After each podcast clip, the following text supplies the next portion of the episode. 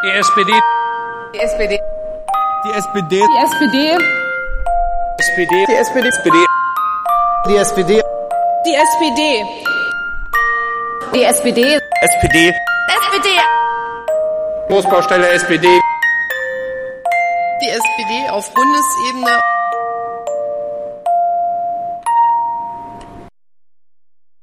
Hallo und herzlich willkommen zur zweiten Folge des Sozipods. Ah nee, Moment, zur dritten Folge. Hallo und herzlich willkommen zur dritten Folge des Sozipods. Mein Name ist Paul. Ich bin 28 Jahre alt, immer noch, und ich komme aus dem Landesverband Berlin. Bin hier organisiert im wunderschönen Treptow-Köpenick, im Ostberliner Bezirk und bin hier auch Juso-Vorsitzender und stellvertretender Fraktionsvorsitzender im Kommunalparlament. Ich habe euch ja immer versprochen, dass ich äh, Leute interviewe und heute interviewe ich Lars. Lars ist ein Bekannter von mir, Freund von mir und auch ein langjähriger politischer Weggefährte. Ähm, das heißt, wir kennen uns jetzt seit zehn Jahren. Ähm, er war der User-Vorsitzender, der mich in den, bei den Users aufgenommen hat. Und wir haben eine Menge Sachen zusammen, ja, gemacht, Projekte umgesetzt. Und unsere sechs, siebenjährige Zusammenarbeit äh, gipfelte dann in äh, ähm, seinem Wahlsieg im September 2016. Da ist er nämlich ins Abgeordnetenhaus von Berlin, also ins Landesparlament gewählt worden. Und äh, wir haben das eigentlich immer ähm, sehr viel zusammen gemacht. Ich war auch dann auch am Ende sein Wahlkampfleiter. Und was uns so ein bisschen zusammengebracht hat, war sein die Art und Weise, wie er auch Politik gemacht hatte, war immer überzeugter Sozialpolitiker, war oder auch immer ein bisschen als Sozialromantiker verschrien in der Partei. Das äh, finde ich auch immer eine besondere Kuriosität in unserer Partei. Ähm, und hat sich aber immer eingesetzt ähm, für Dinge, die ich so, bevor ich in die Partei gekommen bin, gar nicht so auf dem Schirm hatte. Ähm, so groß als politische Themen. Ähm, da ging es schon früh um äh, Obdachlose, was jetzt auch in Berlin ein riesiges Thema ist oder um Menschen, die arbeitslos geworden sind, gerade in Ostberlin nach der Wende. Und ähm, ich kam da so ein bisschen, naja, pragmatisch äh, in die pa Partei und er hat mich dann mitgenommen auf die Reise äh, in die Sozialpolitik und äh, genau. Äh, Lars ist ein ziemlich engagierter Typ, ein neuer Abgeordneter, der super viel bewegt in dem Kiez, in dem er äh, für den er gewählt ist. Und das ist total spannend, ähm, wie er auch gerade Social Media Arbeit macht. Deswegen werde ich darauf noch ein bisschen eingehen. Jetzt so, wo ich das Interview nochmal gehört habe, mache ich mir schon Gedanken über das, was er kritisch zur SPD geäußert hat. Seine Einschätzung ist schon sehr klar und aber auch sehr hart gegenüber der SPD, wenn er sagt, der SPD fehlt die Haltung in grundsätzlichen Fragen. Und das ist natürlich ein ziemlich hartes Urteil, aber hört am besten mal selbst rein und ähm, Kommentare, Hinweise äh, gerne an mich oder an ihn. Er ist auch in Social Media. Lars Düsterhöft, siehe Shownotes. Äh, und nervt ihn auch im Zweifel, wenn ihr was von ihm wollt. Und ansonsten viel Spaß mit dem Interview für diese Woche. Hallo Lars. Hallo. Wir Paul. kennen uns schon ganz lange. Ja? Äh, ich ja. dachte, wir, so, wir tun so, als ob wir uns gerade erst kennengelernt Nee, hätten. das ist Quatsch, wir lügen die Leute nicht an. Okay. Äh, Düsterheft, angenehm. Hallo, Wahlmann. An dem Moment wollten wir nicht machen. Ähm, nee, äh, wir kennen uns jetzt seit fast zehn Jahren, weil seit fast zehn Jahren bin ich Mitglied der SPD. Und auf der ersten Sitzung, an der ich leicht verschwitzt und ungeduscht, nachdem ich noch im Fitnessstudio war, das war damals so, Hat man so 2009, hoffen. Äh, äh, bin ich zu den Jusos gegangen und da warst du der Vorsitzende. Und du warst auch äh, im Kommunalparlament an der fast gleichen Stelle wie ich. Mhm. Ähm, aber ja, und ich bin eigentlich in fast allen Sachen der Nachfolger, ist mir immer aufgefallen. Verrückte Sache.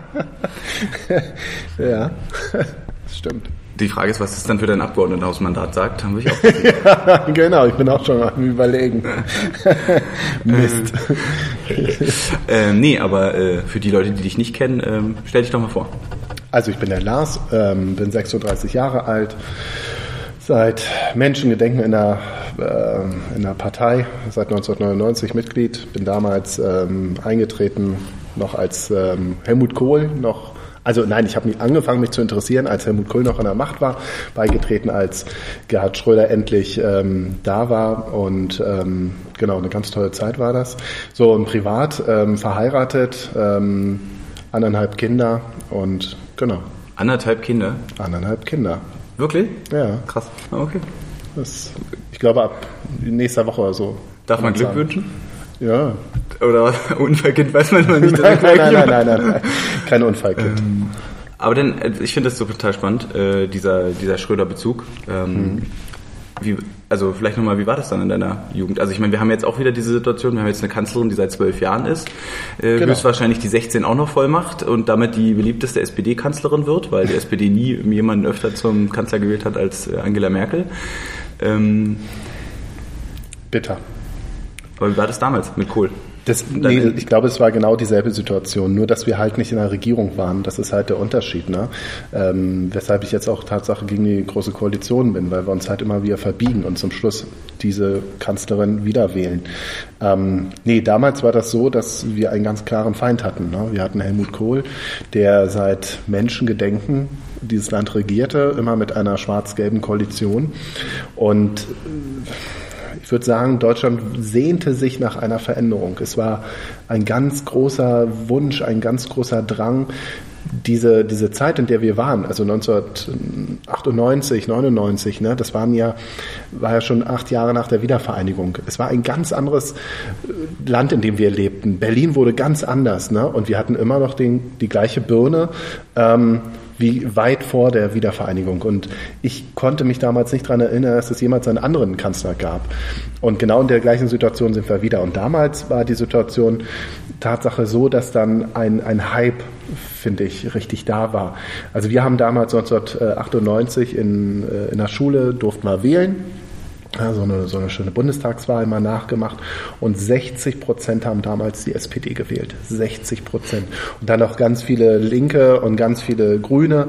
Und ich glaube, 10 Prozent oder so waren damals für die CDU. Und ähm, wer damals politisch irgendwie interessiert oder engagiert war, der war bei der SPD. Das war so damals in, in meinem Jahrgang. Und ähm, das war tatsächlich eine ganz tolle Zeit, als es dann auch losging mit Rot-Grün. Und ähm, das war ja nicht nur toll, dass die SPD endlich in der Regierung war, sondern dass auch die Grünen dabei waren. Na, also ich würde sagen, bis heute Fischer ist der beste Außenminister gewesen. Und ähm, ja, eine schöne Zeit war das. Das äh, macht mir ein bisschen, ähm, na, wie soll ich mal, ein bisschen Angst blickend auf die Zukunft, wenn die Gruppe Ja. kommt, äh, dass dann sozusagen dieser, das war ja eine sehr junge Bewegung, die das dann auch möglich gemacht hat, war ja damals Ja. nur noch so, dass das dann jemand anders vorbeigeht. Ähm, Ja, oder zu jemand anderem so. kommt. Ja. Und dann. Ja. Ähm, und dann bist du in die SPD eingetreten und wie ging es dann weiter? Genau, dann bin ich in die SPD eingetreten, bin ähm, zu den Jusos gegangen, ähm, fand die Jusos relativ langweilig. Die haben sich da über Rüstungsexporte und so etwas unterhalten. Das fand ich ein bisschen abgedroschen und da saß man dann, glaube ich, auch nur zu sechs oder zu sieben rum. Bisschen komisch. Aber wir haben damals äh, uns eingesetzt für Rot-Rot in Berlin. Das fand ich ganz witzig. Ähm, Weshalb, ne, das war auch meine Einstellung. Ne. Ich habe damals auch dann Tatsache Erststimme SPD, Zweitstimme links gewählt. Hat sich seitdem nicht wiederholt und wird sich auch in Zukunft, glaube ich, nicht so schnell wiederholen. Aber ähm, ich bin der, bis heute Tatsache der festen Überzeugung, dass es ähm, absolut richtig ist, eine rot-rot, eine rot-rot-grüne Koalition anzustreben, weil wir da Tatsache das meiste umsetzen können. So, und ähm, du hattest ja gefragt, wie es damals so war. Also ich war bei den Users so ein bisschen aktiv, ähm, war dann in der SPD auch vor Ort, habe mir das mal angeschaut und war entsetzt. Ähm, also ich hatte das Glück, dass ich jedes Mal, wenn ich in eine neue Abteilung kam, also das ist ja der Ortsverein der SPD, hier in Berlin, ich immer zu den Wahlen kam. Und ähm, damals ähm, guckten mich die Leute an und so, ja, schön, dass du da bist, oh, ein tolles neues Mitglied. Setz dich mal in die Ecke, in zwei Jahren reden wir mit dir, weil das Statut der SPD besagt ja, dass ähm, Neumitglieder erst nach zwei Jahren in den Ab geschäftsführenden Abteilungsvorstand dürfen. So, und damals hat man sich an diesen Quatsch noch gehalten und ignorierte mich Tatsache komplett. Und ähm, dann bin ich dort noch, glaube ich, ein zweites Mal hingegangen und das war es dann erstmal für, glaube ich, vier Jahre. Dann war ich Karteileiche und fühlte sich auch ganz gut an. Und 2003 habe ich dann angefangen zu studieren und ähm, für mich war klar, entweder trete ich aus aus der SPD und versuche irgendwie unabhängig ähm, Politik zu betrachten und äh, da wissenschaftlich ranzugehen oder ähm, ich gehe richtig in die Partei und das heißt dann für mich aber auch wirklich aktiv werden und sich nicht damit verstecken, dass man Sozialdemokrat ist. Und das habe ich dann gemacht und damals kam ich halt wieder in eine Abteilungssitzung, wo gewählt wurde in Adlershof und äh, dort war die Stimmung genau andersherum. Es war genauso voll und genauso viele engagierte Leute auch, aber es hieß dann erstmal, hm, also du wirst jetzt hier mindestens erstmal Beisitzer, ansonsten darfst du den Raum nicht verlassen und hast nicht auch noch Lust, äh, Landesparteitagsdelegierter zu werden. Hat sich nicht viel geändert in unserem äh, Kreis. Nee, es hat sich eigentlich nicht viel geändert, aber ähm, damals wollten auch noch ganz viele, heutzutage wollen ja auch noch kaum Leute diese Ämter übernehmen. Das war damals noch anders. Und es war aber ein ganz, ganz herzliches Miteinander, ähm, schon in der ersten Sitzung. Und das war so toll, dass ich dort Tatsache aktiv blieb, aktiver geworden bin und seitdem davon nicht mehr loskomme. Und dann warst du irgendwann noch äh, dort auch Abteilungsvorsitzender. Genau. In Adlershof. Und dann geht's weiter. Dann irgendwann in einer historischen Sitzung, in der ich noch nicht dabei war, Juso-Vorsitzender geworden. Genau. Mit äh, 20 zu 21 Stimmen. Genau. Irgendwie sowas, ja. Äh, dann äh, schwierige Lage in der gleichen Abteilung, plus Abteilungswechsel. Dann woanders machen wir jetzt Abteilungsvorsitzender immer noch. Also unter Genau. äh, Ortsverein. So nochmal Genau. für die Leute, die das nicht Genau. kennen, ja, aus Berlin, den Berliner Sprech. Ähm, und seit 2016 dann Abgeordnetenhaus. Genau. Dazu nochmal, wann hast du dich entschieden, das Abgeordnetenhaus, für das Abgeordnetenhaus zu kandidieren? Für alle anderen nochmal, das ist das Landesparlament von Berlin. Ja, das heißt bei Mhm. uns auch alles anders, weil wir haben auch keine, äh, wir haben auch keine Regierung, sondern einen Senat sozusagen. Richtig. Ähm, 2010 habe ich mich entschieden, für das Abgeordnetenhaus zu kandidieren. Und ähm, Meine Mathekenntnisse sagen, dass 2010? dazwischen zwischen Doch, doch, 2010 und 2006 Ja, ja, ja. äh, ähm, ja, also ich habe dann halt 2011 innerparteilich kandidiert und habe halt verloren gegen den Amtsinhaber. Das war auch total in Ordnung. Ähm, war halt sagst du jetzt toll.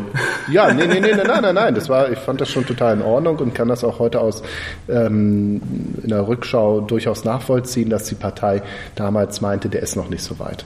Ähm, war auch total in Ordnung. Ähm, ist natürlich scheiße zu verlieren, gar keine Frage. Das tut weh, beziehungsweise man, ähm, man versucht es halt und keiner bekommt eine ähm, ja, Abneigung zu spüren, äh, so gerne, aber äh, war auch total in Ordnung und Kommunalpolitik hat mir auch sehr, sehr viel Spaß gemacht.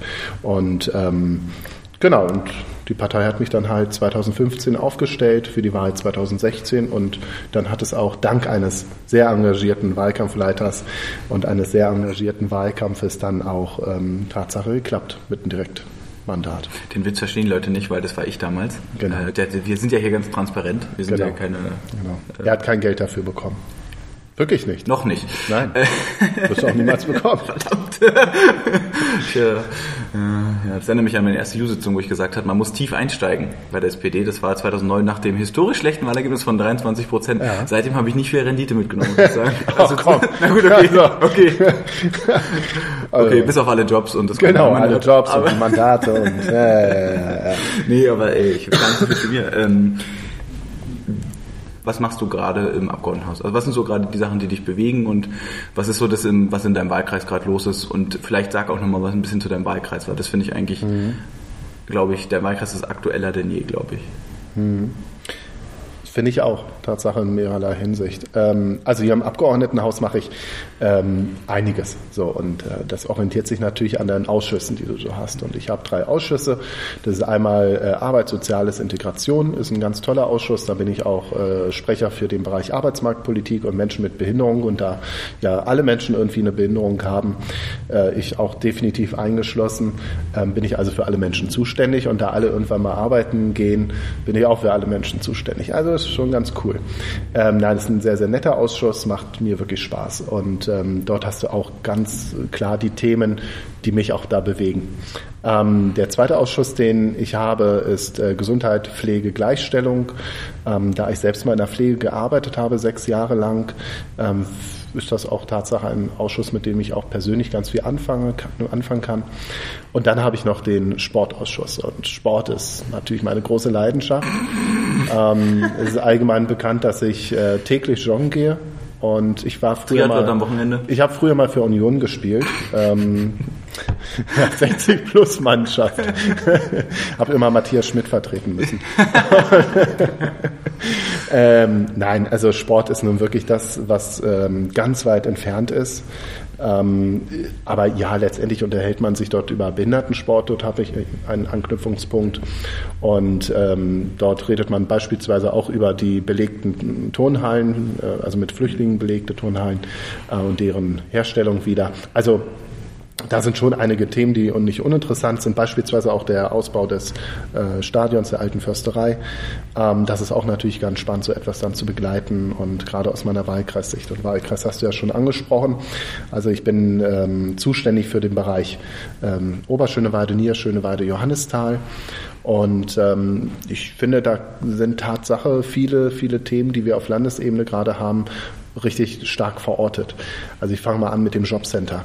Ähm, in Johannisthal ist das Jobcenter am Großberliner Damm und ähm, heute werden wir auch in der Fraktion darüber reden, dass wir massive Probleme bei den Jobcenter mit dem, mit den Budgets haben.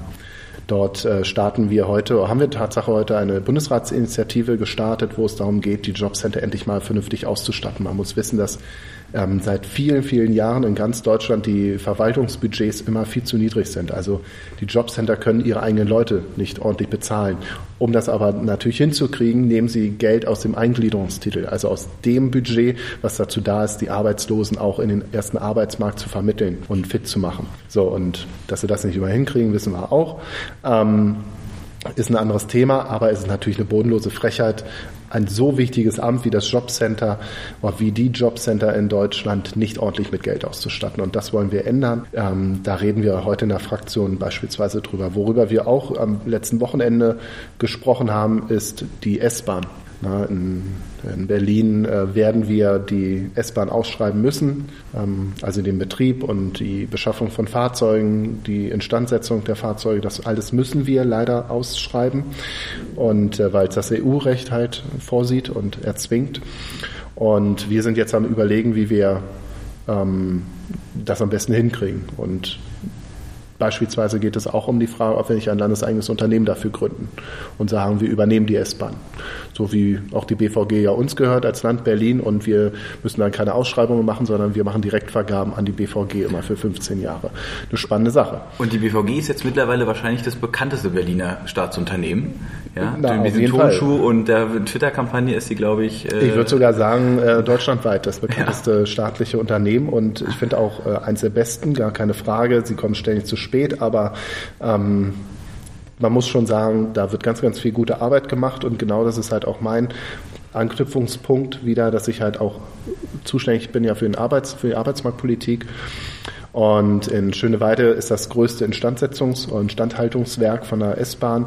Dort arbeiten derzeit roundabout 500 Leute mit den Jobs noch drumherum, die dort angesiedelt sind. Und ähm, die derzeit durch die Senatsverwaltung für Umweltverkehr äh, vorgesehene Ausschreibung der S-Bahn würde wahrscheinlich genau diesen Standort hochgradig gefährden. Und ich finde es eine bodenlose Frechheit, dass wir uns darüber aufregen, dass Siemens gerade Stellen abbaut oder äh, äh, General Electric macht das auch gerade und wir gleichzeitig aber bis zu 3000 Stellen hochgradig gefährden und in Frage stellen. Das ist eine bodenlose Frechheit und deswegen ist es mir ganz wichtig, dafür zu sorgen, dass die S-Bahn nach Möglichkeit in einer Hand bleibt, man nicht die Instandsetzung und den Betrieb teilt und egal wer das Ding gewinnt, wie gesagt, es kann ja auch ein landeseigenes Unternehmen sein. Die Mitarbeiter müssen definitiv alle übernommen werden zu den geltenden Konditionen. Keiner darf schlechter gestellt werden. Auch die Schwerbehinderten, die es in solch einem großen Unternehmen natürlich gibt, dürfen nicht schlechter gestellt werden. Alle müssen übernommen werden. Das ist unser Ziel als SPD-Fraktion. Das haben wir auch am Wochenende so beschlossen. Und das ist eine Sache, die sich Tatsache im Wahlkreis direkt auswirkt mhm. auswirken könnte. Hoffentlich nicht. Dann haben wir noch Wohnungsbau, der auch riesig ist, mit fast 6000 neuen Menschen, die zuziehen äh, nach Johannisthal und so weiter. Ja. Du bist ja Halbtagsparlamentarier. Ja. Auf, äh, äh, erzähl mir doch mal, was ist das so als Halbtagsparlamentarier in Berlin? was heißt das? Das ist total schizophren. Also in der Verfassung steht drin, dass wir ein Feierabendparlament sind. Also tagsüber gehen wir schön arbeiten und abends treffen wir uns dann mal auf ein Bierchen und machen Politik.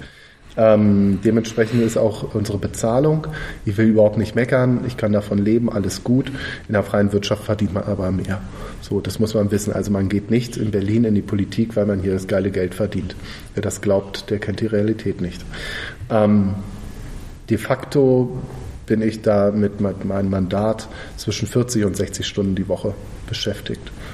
Obwohl eigentlich sozusagen es ja auch doppelt so viele Parlamentarier gibt in Berlin. Genau. Weil es ja sozusagen halbtags ist. Also Genau. eigentlich nur auf 20 Stunden ausgelegt. Genau. Aber eigentlich hast du 60. Genau. Hm. Ist, ist aber gut, selbstgewähltes Leid. Ne? Ja. Aber es ist natürlich ungewöhnlich. Weil Es ist ungewöhnlich. Hamburg hat es noch, glaube ich, oder? Hamburg und ich glaube Bremen hat es auch noch. Also die Stadtstaaten. Aber ich glaube auch, dass wir uns davon lösen müssen, langfristig. Das kann so nicht funktionieren. Auch wenn dann die Hälfte der Abgeordneten ihren Job verliert. Auch wenn die Hälfte dann die, den Job verlieren sollten. So ist das dann halt. Die SPD ist doch gerade in einer Position, wo wir es sehr, sehr gut fordern können. Stimmt, stimmt. Wir waren eh immer jetzt weniger als früher. Ja, genau. Was ich aber auch noch spannend finde, und das ist ja für viele, die, ich hoffe ja, dass ich viele Zuschauer habe, weiß man ja immer nicht, aber viele Leute, die nicht aus Berlin kommen, nicht aus Ostberlin vor allen Dingen, Schöneweide als ehemaliger Industriestandort ähm, der, der Ostindustrie, da ist auch noch wunderschöne äh, Backsteingebäude, so AEG-Werke und so. Und äh, vielleicht erzähl darüber nochmal was, wie da so die Situation ist, auch gerade mit der Wendegeschichte. Also man muss wissen, Oberschöneweide war eigentlich der Industriestandort in Ostberlin. So, und dort äh, war die größte Konzentration von wirklich großen, wichtigen Unternehmen und dort haben in der Spitze bis zu 30.000 Menschen Arbeit gefunden. Und nach der Wiedervereinigung, nach der friedlichen Revolution brach das innerhalb von wenigen Wochen, Monaten, ganz wenigen Jahren komplett zusammen. Und übrig geblieben sind eine Handvoll Leute eigentlich, die das alles abgewickelt haben oder dort im örtlichen Kabelwerk äh, Tatsache noch eine Anstellung gefunden hatten. Ähm, also eine, eine Situation, eine Entwicklung, die den gesamten Kiez, das gesamte Umfeld, nicht nur Oberschöneweide, auch Niederschöneweide, den ganzen, ganz Treptow-Köpenick massiv runtergezogen haben. Und ähm, wir haben es dann geschafft, als Land Berlin dort mit der Ansiedlung der ähm, Hochschule für Technik und Wirtschaft ähm, so, einen- so einen gewissen Motor, so einen Innovationsmotor zu verorten. Und ähm, wir haben dort das Regionalmanagement angesiedelt, was jetzt im siebten Jahr, glaube ich, läuft. Und wir kümmern uns also massiv darum, dass die Hallen, die auch alle unter Denkmalschutz stehen, mit neuen Leben gefüllt werden. Und peu à peu gelingt das auch immer besser. Und ähm, mittlerweile ist Oberschöneweide, aber auch Niederschöneweide, das sind jetzt zwei Kieze, die ganz stark im Aufwärtstrend sind. Ähm, schon wieder so stark im Aufwärtstrend, dass man halt auch merkt, dass die Mieten rasant ansteigen, dass man merkt, dass ähm, äh, Künstlerinnen und Künstler keine Heimat mehr dort finden, dass die Anzahl, also der Künstler schon wieder rückläufig ist. Das sind alles dann schon wieder Auswirkungen, die man natürlich nicht haben möchte eigentlich die aber mit solch einer Entwicklung leider einhergehen. Und wir als Politik müssen dafür sorgen, dass diese Mischung in Berlin, ähm, die wir halt überall auch haben wollen, dass auch die dort erhalten bleibt, beziehungsweise dort ähm, Einzug hält. Und mit Mischung meine ich, dass dort auch der Arbeitslose wohnen darf, dass dort die Grundsicherungsempfängerin wohnen kann, dass dort gleichzeitig aber auch derjenige eine Heimat findet, der einen guten Job an der HTW oder in irgendeinem Unternehmen gefunden hat, äh, dort wohnen kann. Genau, also wir brauchen halt ein Miteinander und es darf nicht zu einer Verdrängung kommen, was wir an ganz, ganz vielen Stellen in Berlin aber leider immer wieder beobachten können. So, und wir haben einfach die Situation, dass Treptow-Köpenick ist ähm, der Bezirk, der am stärksten wächst in ganz Berlin. Ist ein ganz enormer Zuzug, was wir dort erleben. Gerade in Niederschöneweide entstehen hunderte neue Wohnungen. In Oberschöneweide ist mittlerweile jede Baulücke entweder schon zugebaut oder dabei zugebaut zu werden. Jedes Haus saniert, auch noch Jedes Sache, Haus vor zehn saniert. Jahren, als ich da gewohnt habe, noch anders war. Und ähm, also ich habe einige Bekannte, die auch ähm, langzeitarbeitslos sind, schon dort Tatsache seit 26, 27 Jahren auch wohnen, ähm, den, diesen ganzen Trend nach unten mitgemacht haben, heute darunter immer noch leiden. Und ich finde es elementar wichtig, dass diese Leute ähm, weiterhin dort sind und weiterhin dort ein Zuhause haben und sich wohlfühlen. Und dafür tun wir als Staat einiges äh, mit, mit einigen ähm, auch äh, Freizeiteinrichtungen, mit einigen Angeboten. Ich finde aber auch, dass zum Beispiel die SPD dort eine zentrale Rolle hat. Auch die SPD muss dafür Sorge tragen, dass in einem Kiez äh, das soziale Miteinander funktioniert. Natürlich setzen wir dafür in der Regel die Rahmenbedingungen, beispielsweise indem wir Geld zur Verfügung stellen, aber wir können das natürlich auch selbst machen. Das versuche ich halt auch zu Genau, und das, das führt mich, das ist eine tolle Überleitung, Ja, weißt du, das ist großartig. Ja. Und das führt mich zum Droscher-Preisgewinner von 2000 und, oh, was war's? Nee, nee, nee, nee, nicht Gewinner. Na, zwei, ja, gut. Zweiter Platz. Wir sind der erste richtige Gewinner gewesen. Richtig. weil der erste Platz war ja Storch Heiner. Ja. Ja. eine sich selbst tragende Initiative. Gegen sah gut aus, sah gut aus Ja. mit 18 Leuten und Trommelgruppe auf der Da konnte auch keiner. Aber wir waren Platz die. zwei. Ja. Äh, und zwar mit der Ansprechbar. Genau. Äh, erzähl mir doch mal, was ist das eigentlich? erzähl mir, was das eigentlich ist. Naja, Wofür überweise ich die die- 40 Euro im Monat? Die, schön, dass du es machst. Hast du es auch die letzten Monate schon getan? Okay, dann ist ja gut. Ähm, na, die Ansprechbar ist eigentlich eine, eine ganz tolle Idee gewesen 2009. Ne? Als du dazu kamst, genau in deiner ersten Sitzung, haben wir uns ja darüber Gedanken gemacht, was muss diese Partei verändern, damit sie rauskommt aus diesem Tal der Tränen. Ne, Nochmal zur Erinnerung, 2009 stürzten wir ab auf roundabout 25 Prozent im Bund. 23,4. Ja, ja, ich sag ja roundabout 25 und ähm, das war der Moment, wo wir meinten, jetzt muss, muss irgendein Ruck durch diese Partei gehen. Komischerweise ist dieser Ruck in den letzten acht Jahren nicht erfolgt oder neun Jahren. So kommt es mir jedenfalls vor. Aber wir haben damals als Jusos gesagt, es muss sich ganz viel innerhalb der Partei ändern, aber äh, ganz wesentlich, ähm, wir wollen nicht nur über unsere tolle, angeblich tolle Politik immer reden und den Leuten Propaganda nahebringen, sondern wir wollen auch ganz aktiv unsere Werte mit Leben erfüllen. So, und unsere Werte sind Solidarität, Gerechtigkeit. Ähm, und wir wollen einfach, dass die Menschen das vor Ort spüren. Und wir haben dann gesagt, wir zwingen die Partei, und nein, wie- anders gesagt, wir haben gesagt, liebe Partei, eröffne doch mal ein zweites Büro. Und die Partei hat gesagt, ja, machen wir gern, wenn ihr uns das Geld bringt. Das hat 20 Minuten damals gedauert, dann hatte ich äh, die Hälfte des Geldes schon zusammen. Also wir brauchen jeden Monat roundabout 300 Euro. Und ähm, genau, 20 Minuten hatte ich schon 150 Euro Zusagen. Das war schon ganz geil, dass dann die- Partei merkte, Kacke, der bringt uns da echt Geld an. Und ähm, dann hat die Partei gesagt, nee, also es geht ja gar nicht, das Risiko und äh, überhaupt, da, äh, wir wollen da nicht für gerade stehen, was ist, wenn da was schief geht. Und äh, dann war das eine, ein ganz witziges Treffen damals mit dem damaligen Kreisvorsitzenden und zwei anderen Genossen und mir. Und wir haben dann halt gesagt, ja, wenn ihr das Büro nicht wollt, ist gar kein Problem. Ich bin ja schon Bezirksverordneter. Wir schreiben einfach groß Lars Düsterhöft, Mitglied der Bezirksverordnetenversammlung für die SPD-Fraktion dran. Und ähm, dann haben wir unser Büro auch und die Leute geben mir gern das Geld monatlich. Und das war der Moment, wo dann der Kreisvorsitzende sagte, nee, nee, nee, also das geht ja nun mal gar nicht. Ich glaube, da machen wir doch das Büro. Und ähm, ja, wenig später hatten wir in Tatsache ein Büro eröffnet ähm, im 27, am 27.02.2010 und ähm, ja, seitdem besteht das und ähm, wir haben es Tatsache hinbekommen, seit diesem Tag nicht den Leuten zu erzählen, wie geil wir sind, sondern einfach soziale Angebote zu unterbreiten. Also mit einer damals noch alle äh, zweimal die Woche, heute einmal die Woche ähm, stattfindenden Sprechstunde. Okay, ist nur das billigste von allem. Aber mit kostenloser Rechtsberatung, mit ähm, kostenloser Nachhilfe. Also wirklich den Leuten etwas Handfestes anzubieten. Wir machen jeden Monat ein Kiezfrühstück. Also früher war das ein Arbeitslosenfrühstück. Mittlerweile haben die Arbeitslosen gesagt, hört auf mit diesem Quatsch. Wir, viele von Wir uns sind ja, in Rente. Nein, nein, nein, viele sind jetzt auch in Rente gegangen und die sagen sich so, "Hä, ich bin ja gar nicht mehr arbeitslos. Nennen wir das doch einfach mal Kiezfrühstück und ähm, was aber auch Tatsache dazu geführt hat, dass wir uns ganz stark mit, ein, mit, mit unseren Themen nochmal befasst haben. Ne? Wir haben uns einfach mal mit Arbeitslosen jeden Monat zusammengesetzt. Und die kamen jede Woche auch in mindestens äh, einmal eine, eine Bürgersprechstunde und haben mir auch nochmal Leid geklagt. Aber dadurch habe ich einen unglaublichen Einblick in deren Lebensrealität ähm, gewinnen können, die ich, auch wenn ich mal ein, ein Jahr lang von Hartz IV leben musste, niemals hatte, weil ich gleichzeitig auch schon mein kommunales äh, Mandat hatte. Und Studium fertig und nicht irgendwie. Ja, Studium fertig, genau. Das ist eine andere Lebensrealität, als wenn dein Arbeitsplatz wegrationalisiert wurde. Aber es ist elementar wichtig, dass wir das einfach wissen, verdammt nochmal, wie es den Christine Müllers dieser Welt geht, beispielsweise. Was ich daran spannend finde in den letzten Monaten mit, mit Heidi, wir sagen Mhm. jetzt einfach den Namen, hallo Heidi, ähm, dass da diese Community sozusagen, genau diese Leute, auf die wir die ansprechbar ja immer trimmen wollten und für die wir was Ja. machen wollen, den Raum einfach erobert haben und das, Genau. den Raum jetzt annehmen und sagen, ihr braucht gar nichts für uns machen, danke Ja, für den Raum, wir machen hier unseren eigenen Kram. Und Genau. ich bin da total gerne. Ich glaube, morgen ist auch wieder, nee, am, am Samstag ist auch wieder, ich muss mal gucken, ob ich es schaffe.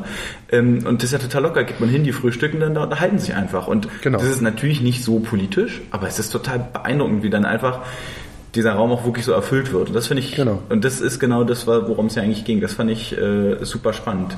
Und da passt ja auch so ein bisschen ich habe immer, ich habe, als wir mal deine Wahlkampagne gemacht haben, eigentlich immer gesagt, schreib doch einfach rauf, du bist eigentlich Sozialpolitiker im Abgeordnetenhaus, äh, so, nee, Sozialarbeiter im Abgeordnetenhaus oder sowas. Ähm, wie, also, ja, was ist dein Ansatz von Politik? Der, der, der schwimmt ja auch mit dem, was sie ansprechbar ist als, als Büro. Ja, also ich finde halt, ich finde es schwer, so etwas auf den Punkt zu bringen, weil mein Verständnis ist eigentlich, dass es so wie ich Politik mache, ich kenne es ja nicht anders.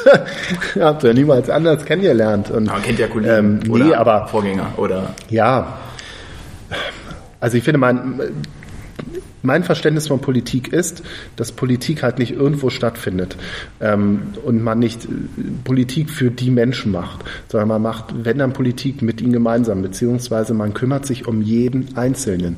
Und darüber, dass ich jeden Einzelnen helfe, gewinne ich überhaupt den Einblick, um Politik für alle zu machen zu können. Beispielsweise Jobcenter. Ich kann ganz wunderbar über die Jobcenter blöd labern, wie toll alles läuft, wenn ich Tatsache niemals Kontakt mit einem Arbeitslosen hatte, der dort tagtäglich hingehen muss, weil wieder irgendeine Unterlage fehlt. Und ähm, nur dadurch, dass ich den, dass ich mich mit dem Einzelfall beschäftige und auch versuche, dem Einzelnen zu helfen, nur dadurch ähm, kriege ich genau diesen Einblick, den ich brauche. Und ähm, ja, was heißt Sozialarbeiter?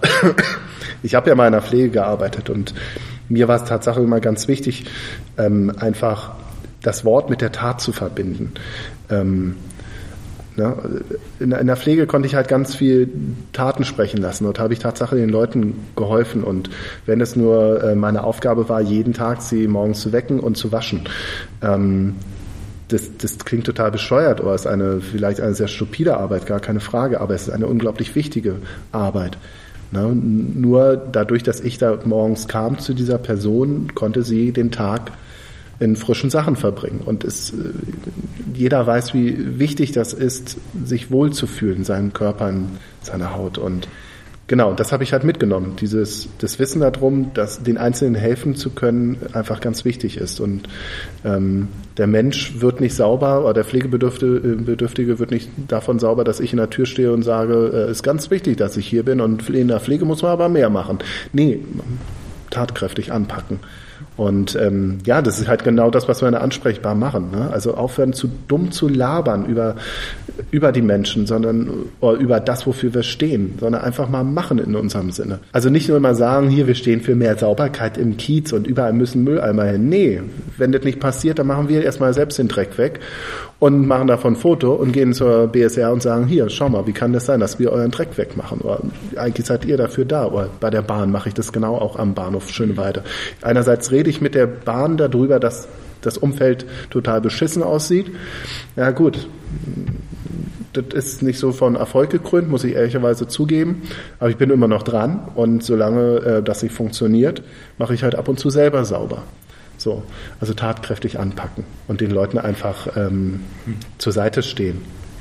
Und ja, finde das ganz schwer, so etwas zusammenzufassen in so einem Podcast ähm, und auf den Punkt zu bringen. Aber ich hoffe, dass, ähm, dass man sich so ein bisschen vorstellen kann, was ich mit Politik verbinde.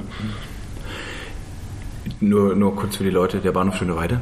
Der Bahnhof Schöneweide, äh, mein Papa hat immer gesagt, äh, als er noch nicht gebaut wurde, hier sieht's aus wie nach dem Krieg und jetzt kann man sagen, hier sieht's aus wie im Krieg. Ja. Also es ist wirklich schrecklich, wirklich ja. schrecklich, schrecklich. Ja. Ähm, ich springe so ein bisschen, weil die Frage oder der, was mich ja beschäftigt im Podcast ist ja die Zukunft der SPD. Und als gelernter Stratege frage ich mich ja erstmal, was eigentlich die Lage der SPD? Und ich finde auch da ist der Wahlkreis von dir ja 2016 sehr zukunftsweisend gewesen.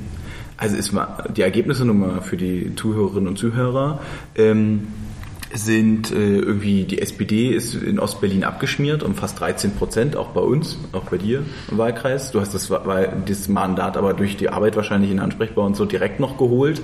Äh, und als Kommunalpolitiker die SPD aber irgendwie so bei 17 Prozent, 18 Prozent. Dann kommt die Linke, was für Ostberlin nicht so untypisch ist, meist als stärkste Kraft mit irgendwie so um die 22 und dazwischen, glaube ich noch, oder kurz nach der SPD, äh, liegt schon die AfD mit einem An im Bezirk sowieso fast, äh, fast überall durchgängig 20 Prozent, in manchen Bereichen sogar fast nah an die 40.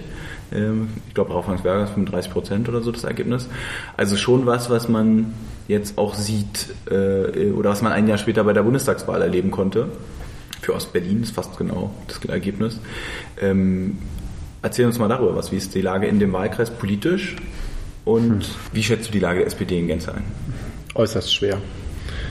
Ähm, ich glaube, das, was der Bundespartei fehlt, ist Haltung. Eine klare Überzeugung und dann verdammt nochmal dazu stehen. Also ich mache das mal fest an der Flüchtlingspolitik. Anfang 2013 sind wir noch in Wahlkampf gezogen, damals Bundestagswahlkampf mit ganz tollen Zielen der Flüchtlingspolitik, beispielsweise Aufhebung äh, hier der, der Residenzpflicht. Die einfach besagt, ein Flüchtling darf sich nur an einem bestimmten Ort aufhalten. So, das haben wir dann auch Tatsache durchgebracht in der Großen Koalition 2013, haben das aufgehoben und in dem Moment, wo 2014, 15, 16 die Flüchtlingszahlen so stark angestiegen sind, haben wir das alles peu à peu wieder einkassiert. Und ähm, die Residenzpflicht ist jetzt Tatsache so ein Ding, wo ich, wo ich noch halbwegs mitgehen kann, wo man sagen kann, okay, es ist aus, aus äh, organisatorischen Gründen Tatsache sinnvoll, äh, dafür zu sorgen, dass nicht alle Flüchtlinge nach Berlin ziehen, was sie nicht, was Tatsache sehr, sehr viele nachvollziehbarerweise tun würden, wenn sie die, äh, wenn sie dürften. Aber wir haben halt auch viele soziale Leistungen gekappt. Wir haben den Familiennachzug abgeschafft, etc. Und ähm, das ist auch, glaube ich, das, das große Problem in den derzeitigen Koalitionsverhandlungen, dass wir einfach keine Haltung bewahren. Wir haben Überzeugungen, die bringen wir auf den Punkt, wir schreiben die auf in ein tolles Wahlprogramm. Regierungsprogramm etc. Und am Ende des Tages sagen wir, hm, wir müssen uns leider einigen mit der Union und ach, scheiß doch auf unsere Punkte. Da hat halt die Union gewonnen. Keine ne? roten ne? Linien. Keine roten Linien, genau. Wir haben Tatsache keine roten Linien. Oder wir sind so dämlich und sagen, hallo, das ist unsere rote Linie. Aber ja, wir wissen, wir können uns nicht dann auf alles verständigen. Naja, irgendwas werden wir schon durchkriegen. Das sind ganz, ganz schwache Verhandlungspositionen, die wir dort an den Tag legen und das mache ich auch Tatsache fest an, dem, an den Menschen, die diese Verhandlungspositionen dort durchbringen sollen. Also nur mal noch so ein Beispiel, ne? Bürgerversicherung. Die Bürgerversicherung, die muss kommen. Ja, hm. und was ist übrig geblieben? So. Und das ist Tatsache ein riesiges Haltungsproblem. Ich glaube, das Gleiche haben wir auch Tatsache hier in Berlin, dass wir nicht genügend Haltung bewahren. Und bei mir im Wahlkreis, auch im Wahlkampf, war es mir ganz wichtig, den Leuten einfach zu erklären, wofür ich stehe. Und wenn ich für eine andere Flüchtlingspolitik stehe als die AfD und dann, oder die CDU oder auch die in weiten Teilen die, die extreme Linke, äh, die ja auch äh, durchaus mit einer Obergrenze sympathisiert, dann erkläre ich das den Menschen. Wenn ich dafür bin, dass wir weiterhin Familiennachzug haben, dann kann ich das den Leuten auch erklären. So, und dann nehme ich einfach mal das Beispiel von, von der syrischen Familie. Also ich habe äh, hier in Deutschland äh, einen, einen Syrer kennengelernt, der war schon zwei oder drei Jahre hier in Berlin und der hat dann verzweifelt versucht, seine vier Kinder und seine Frau nachzuholen. Und äh, sein jüngstes Kind war damals ähm, vier oder fünf Jahre alt. So, und wer sind wir denn als SPD? Wer sind wir denn als Sozialdemokraten, dass wir über Menschenrechte verhandeln innerhalb von Sondierungsgesprächen und dass wir einem Familienvater sagen wollen, nein, dein Kind darfst du nicht nachholen. Dein Kind bleibt weiterhin im Kriegsgebiet. Dein Kind bleibt obdachlos in der Türkei. Das ist ja nicht dort alles Haiti-Taiti. Ja. Ich kenne all diese Geschichten. Ich habe das live verfolgt, wie die Kinder dort im Kriegsgebiet waren. Ich kenne die Bilder. Ich kenne die, ich, ich weiß von den psychischen Traumata, die die Kinder mitgenommen haben. Ich war mit dem beim Psychologen. Ich, ich weiß, was es ausmacht. Und ich als Familienvater würde, würde niemals damit klarkommen, mit dem, auch nur einen Tag mit diesen Gedanken, meine Kinder sind nicht im, in Sicherheit. Aber nein, wir als Sozialdemokraten sagen jetzt gemeinsam mit der Union, deine Kinder bleiben im Kriegsgebiet. Und das ist eine zutiefst menschenverachtende Einstellung. Und da bleibe ich halt dabei, Menschenrechte sind nicht verhandelbar. Und dass wir in ein Sondierungspapier reinschreiben, die Genfer Flüchtlingskonvention gilt weiterhin, das ist so, als ob wir reinschreiben, übrigens das Grundgesetz gilt auch noch hier in Deutschland. Das ist dämlich, dumm, verantwortungslos und zeugt von keiner Haltung. Und das ist das große Problem, glaube ich, unserer Partei. Du kannst das von der Flüchtlingspolitik übertragen auf jeden anderen Bereich und es kotzt mich an. Und unsere Bundestagsfraktion, um das auch mal zu sagen, ähm, zieht da mit da mit. Ja, wie kann es denn sein, dass eine Eva Högel sich ans Plenum stellt und sagt, oh, wir haben hier ganz, äh, wir als Sozialdemokraten stehen für den Familiennachzug. Und gleichzeitig vor ihrer Rede verschickt sie einen Liebe-Freunde-Brief, also einen Brief an die eigenen Kolleginnen und Kollegen der ähm, Bundestagsfraktion, wo drin steht, wir warten jetzt mal den Sonntag ab und wenn die Partei bei den Koalitionsverhandlungen uns grünes Licht gibt, dann treten wir dem Antrag der CDU bei der nichts anderes sagt, wir verlängern die Aussetzung des Familiennachzugs und finden dann irgendwann im Sommer mal eine Regelung, die letztendlich darauf hinausläuft, dass 1000 pro Monat nachkommen dürfen. Übrigens zugleich holen wir dann keine 1000 mehr aus äh, Griechenland und Italien, was wir aber im Rahmen von europäischen äh, Verträgen zugesagt haben. Ne? Also ein Nullsummenspiel. Und das ist pervers. Was wir dort treiben, ist pervers. Und wer so eine Politik vertritt, hat jedes Standing bei mir verloren. Dann, dann ist die Frage, was ist denn äh, die Zukunft der SPD dann? Ich befürchte, dass wir, also entweder werden wir die GroKo verhindern und ich kämpfe sehr dafür, dass wir das äh, noch hinkriegen, ähm, oder aber wir werden irgendwann in die Bedeutungslosigkeit verschwinden, hoffentlich nicht mit äh, 10 Prozent, sondern vielleicht dann mit 17, 18, 19 Prozent, aber dass wir irgendwann in die Opposition gezwungen werden und dass dann auch die Oppositionsrolle und die Situation der Partei endlich mal bei den Parteiobersten ankommt und dass ein Verkaufen der eigenen Positionen nicht der richtige Weg sein kann. Wir haben damals Rot-Rot-Grün nicht hinbekommen, indem wir, äh, Rot-Grün auf Bundesebene damals nicht hinbekommen, indem wir ähm, vorab irgendwelche Zugeständnisse bei der Union gemacht haben, sondern wir haben über Jahre unsere eigenen Positionen erarbeitet, hart verteidigt, standen zu diesen und haben die einfach erklärt. Genau. Ähm, hm. Ich finde es witzig mit dem Parteioberen, also als Begriff, weil ich habe so ein bisschen das, äh, so, zum einen haben wir wissen wir, wie das ist, wenn man irgendwie auf der äh, Unterbezirksebene oder Kreisebene sich durchkämpfen muss, ist ja eine Sache, aber nach oben ist es natürlich nochmal schwieriger. Erster Punkt, zweiter Punkt, ich fände es witzig, eben, es gibt eine Twitter-Seite, hallo, äh, äh, die heißt Sozi-Basis, die retweeten auch meinen Podcast regelmäßig. Ähm, und die haben gesagt, hier ein Projekt der Basis.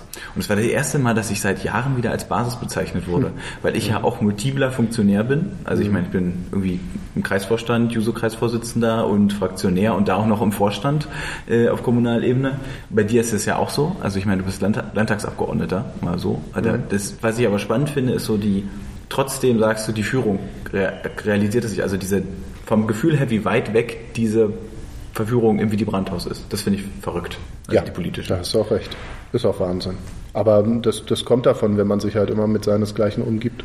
Glaube ich, das geht auch relativ schnell. Also auch ich merke das natürlich, dass ich ähm, ähm, natürlich mich beeinflussen lasse durch ähm, Meinungen anderer Kolleginnen und Kollegen. Das ist ja auch logisch, das ist ja auch Sinn der Sache, wenn man in einer Fraktion zusammenarbeitet, dass man gemeinsam Themen diskutiert und gemeinsam zu Positionen findet.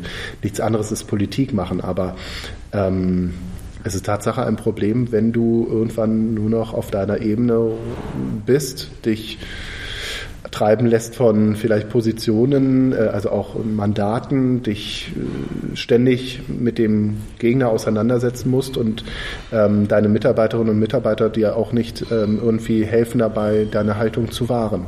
Das ist auch gar nicht leicht, Haltung zu bewahren, weiß ich. Aber ähm, ich glaube, dass es einfach an den fundamentalen Überzeugungen bei ganz vielen fehlt.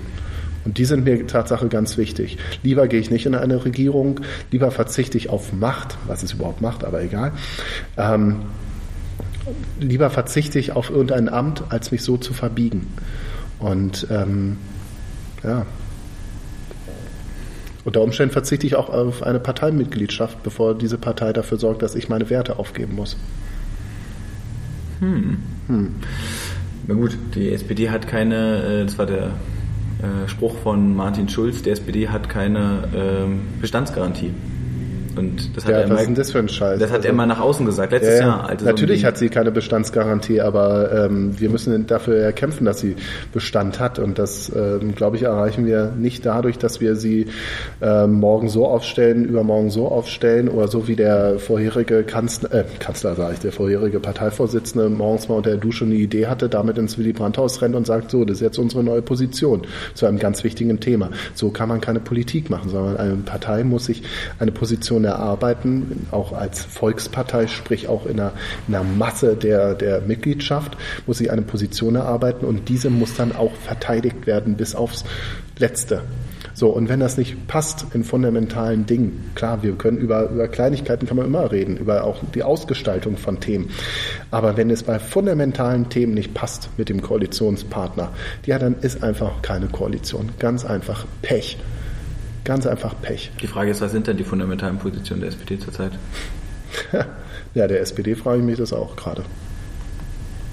Ich weiß es nicht. Also jedenfalls die, die da oben, die da oben klingt auch dämlich, aber diejenigen, die den Koalitionsvertrag jetzt mit uns verhandeln, ähm, da frage ich mich das auch, wo ihre Werte sind, wo ihre Haltung ist. Ja, mein ein, ein Problem ist so ein bisschen, dass ich das Gefühl habe, dass es ist sozusagen auch der Satz keine roten Linie, den höre habe ich heute gelesen bei Lauterbach äh, auf Twitter. Und auch äh, Martin Schulz hat ihn ja im Dezember gesagt, wir dürfen jetzt hier nicht äh, nichts, was nicht, wir müssen hier verhandeln und ne, ne, das ist natürlich, das ist natürlich ja, meine Interpretation immer die Frage, wenn man schon, wenn man, wenn das Ziel ist, ich will eine Koalition, dann kann ich das machen. Wenn aber das Ziel ist, ich will meine Politik durchsetzen, macht das ja keinen Sinn. Und ist auch, glaube ich, genau der Grund, warum der, das Ergebnis jetzt auch am Sonntag beim Parteitag so schlecht war, weil es gibt ja gar keine Leuchttürme mehr. Was Ja, ist genau. denn der Leuchtturm? Also. Bürgerversicherung hat man versucht, Genau. ist dann weg. Oh. Mindestlohn war beim letzten Mal. Und das war ein Ja, großer Leuchtturm. genau. Und das ist auch eine Das fundamentale Entscheidung gewesen. Ja. Ähm, Ich aber war damals auch für die GroKo. Ich habe mich auch umstimmen lassen. Ich habe am letzten Tag mich umstimmen lassen. Gegen? Oder Ich war eher dagegen und dann habe ich mich dafür Okay. umstimmen lassen, Ja. weil ich dann Ja. das sozusagen in der Abwägung hat. Natürlich hat der Mindestlohn da eine Rolle gespielt. Das ist ja, Ja. das Bekloppte. Das ist natürlich alles abzusehen war, was passiert ist. Aber es gab halt den Mindestlohn. Und ich dachte, ach, wir genau. hatten ein tolles Team in der Regierung, muss man auch sagen. Die waren alle, damals ja auch Heiko Maas war jemand, der doch Ja. mal ein ganz anderes, eine ganz interessante Kombination mit ihm als Justizminister und so weiter. Ähm, das war vor dem NetzDG äh, und ein paar anderen Sachen. Ähm, aber das, äh, ja, ist halt das, äh, die Situation. Ich, noch eine Sache, die du gesagt hast, äh, du erklärst, du willst die Politik erklären, was ich ganz spannend finde, darüber soll ich auch unbedingt mit dir reden noch, äh, hat mir jemand gesagt. Äh, und ich finde es auch ganz spannend, und zwar die Art und Weise, wie du Social Media benutzt, um in deinen Wahlkreis zu wirken, die ich nämlich auch, glaube ich, was finde, was zukunftsweisend für die Partei sein könnte.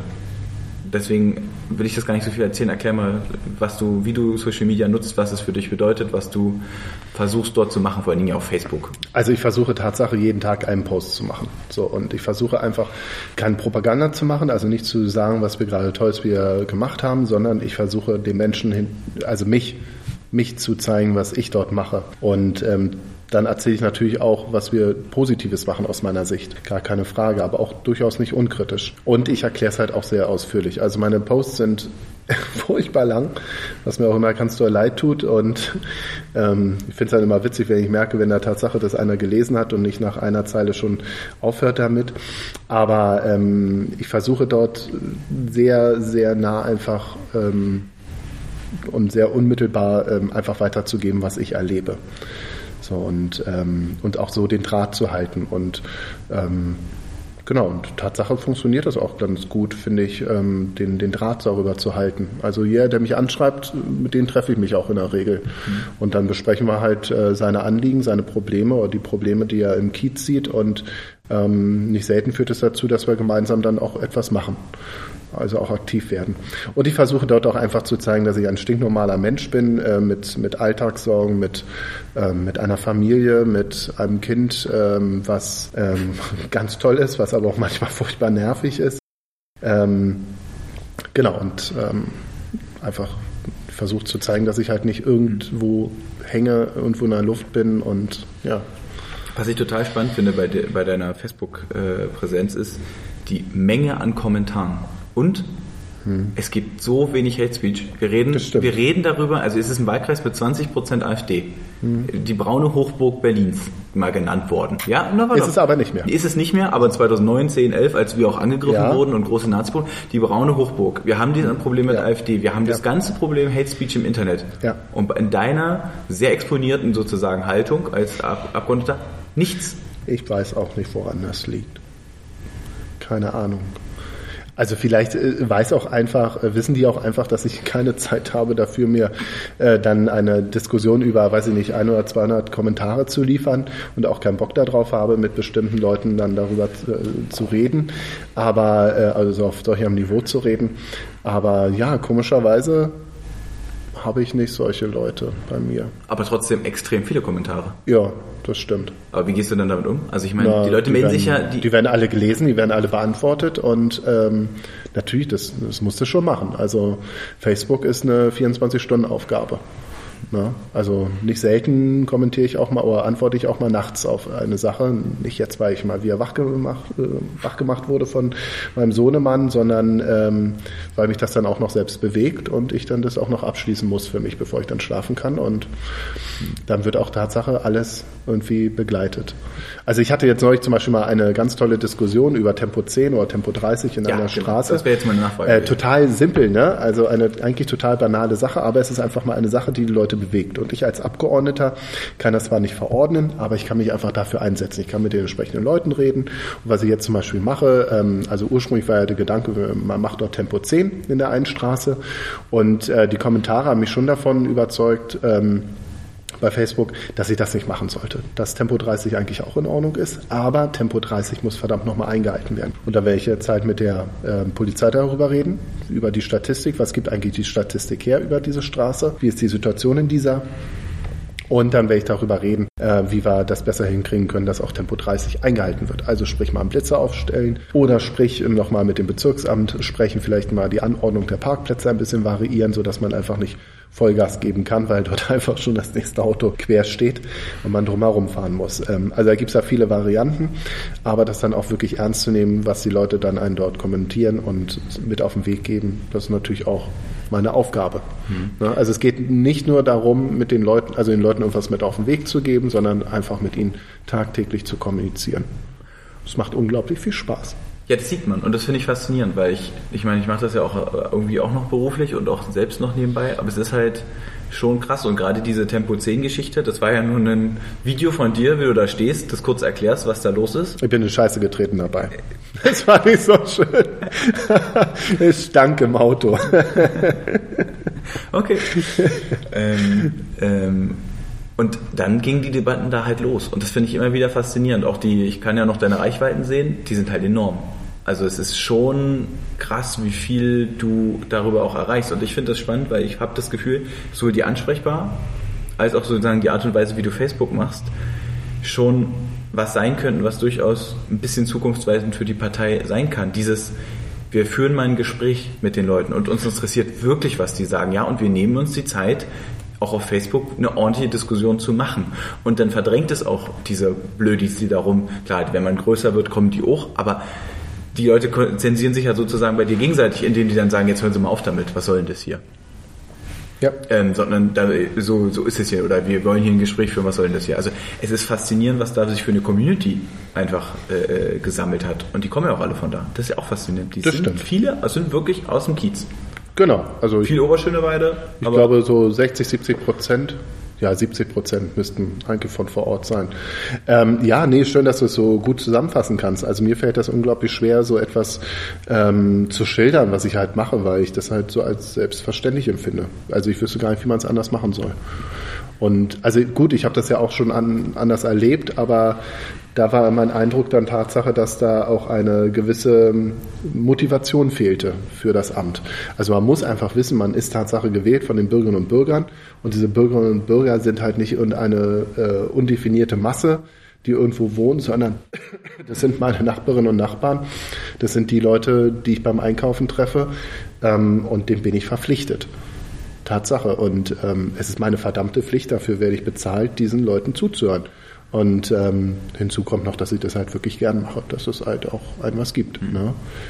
Und ähm, dadurch entstehen ja auch Tatsache Freundschaften. Also das ist, gibt ja einen auch persönlich wieder auch einiges mit. Ne? Ich habe zum Beispiel im Wahlkampf habe ich eine kennengelernt, die war damals hochschwanger in Johannisthal und äh, wir kamen so ins Gespräch über einen richtigen Kita-Platz und ihr, sie, sie ist selbst Veganerin und sie, ihr Kind ernährt sie halt auch vegan und dann, ja, das ist natürlich ein Problem, wenn du es in die Kita geben, äh, geben möchtest, das funktioniert nicht. Und äh, also ich bin ja auch Vegetarier und so eine Mann darf auch Fleisch essen, aber gut, in der Kita würde er sowieso Fleisch kriegen, da könnte ich gar nicht verhindern. Aber es ist einfach toll, äh, dann auch äh, solche Kontakte zu halten, zu pflegen, daraus zu, zu merken, wie daraus Freundschaften entstehen, die einen halt auch ähm, über die Jahre begleiten, wo einfach mal jemand ist, der ähm, einen dann immer wieder runterholt und sagt, hey, dein Sohnemann hat noch einen Kita-Platz bekommen. Übrigens, ich suche gerade verzweifelt. Ja? Und ähm, das finde ich ganz toll. Weil äh, Das sind tolle Menschen, die man so kennenlernt. Ja, ich merke das, also ich bin auch, ich bin auch am liebsten auf deiner Facebook-Seite, wenn es um politische Sachen geht, weil man da eben nicht diesen Hass hat. Natürlich lese ich nicht nur deine Sachen und das wird langweilig auf Dauer, aber Definitiv. Ähm, äh, ähm, diese Community da, das, das, das ist schon, das ist schon, wie soll man, ein bisschen einmalig. Also es gibt vielleicht, gibt es noch woanders und anderen Seiten, ähm, aber es ist ja auch, wir hatten das ja auch im Wahlkampf so angelegt mit, wir wollen was Relevantes machen und nicht nur immer, hier ist ein Selfie mit. Ja, das gibt es Genau. auch mal, aber Genau. es ist dann so, ich Genau. bin jetzt hier und wir haben das und das beschlossen, das ist Genau. wichtig, weil. Genau. Und, und, und das, das haben wir ja auch, das war auch immer die Überlegung, aber das ist ja auch trotz des Wachstums. Ich meine, wir haben mit 100 Follower angefangen, ne? wie das ist, 100 Genossen liken die Seite und dann geht's los im Wahlkampf. Genau, die willst du gar nicht haben, das ist ja der Genau. Witz dabei. Und, und, und, und dann wächst es mit, jetzt sind's 800. Jetzt gibt's das Selfie. äh, das könnt ihr euch dann angucken. Äh, dann wisst ihr, wann wir aufgenommen haben. Uh, das ist natürlich dann auch der, die Time Travel. okay. Warte mal, Doppelkinn wegmachen.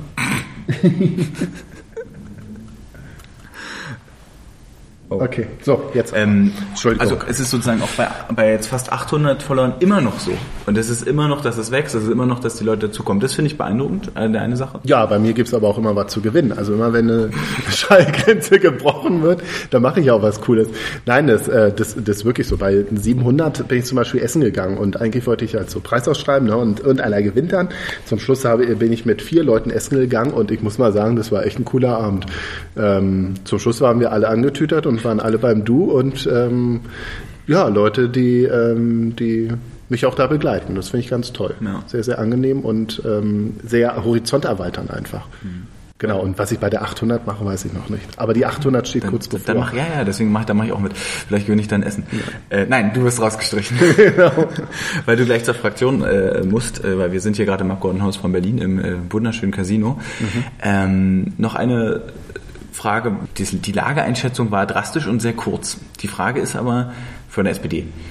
Was, wenn wir jetzt sozusagen als Abschlusswort äh, oder als Abschlussthema, was wäre dann dein was würdest du sagen, wenn die SPD, wenn ich mir was wünschen könnte und die SPD müsste was umsetzen, thematisch, inhaltlich, strukturell, wären dann die Sachen, die du da, wo du sagen müsstest, wenn wir das machen würden, dann wären wir einen Schritt weiter. Da bin ich wieder bei der Haltung. Ich glaube, das ist Tatsache die nächste Kritik, die ich auch an der Parteiführung habe. Die reden jetzt alle darüber, wir müssen parteiinterne Reformen machen. So, und da geht's dann plötzlich um Digitalisierung der Partei oder ähm, Verkürzung der Entscheidungswege oder all so ein Scheiß. Das ist alles organisatorischer Krempel, ähm, wo sie natürlich recht haben, kann man auch alles noch schneller, besser, schöner machen. Ähm, aber das ist nicht das Hauptproblem. Das Hauptproblem ist doch, wenn wir als stinknormale Genossen an der Basis uns eine Position überlegen, dafür sorgen, dass es Tatsache in einem Wahlprogramm landet ähm, oder uns in einer Arbeitsgemeinschaft engagieren für ein spezielles Thema, dafür sorgen, dass unsere Partei auf unserer Linie ist, mit hart erkämpften Überzeugungen und ähm, kämpfen wirklich über, über Jahre, werben für eine Position.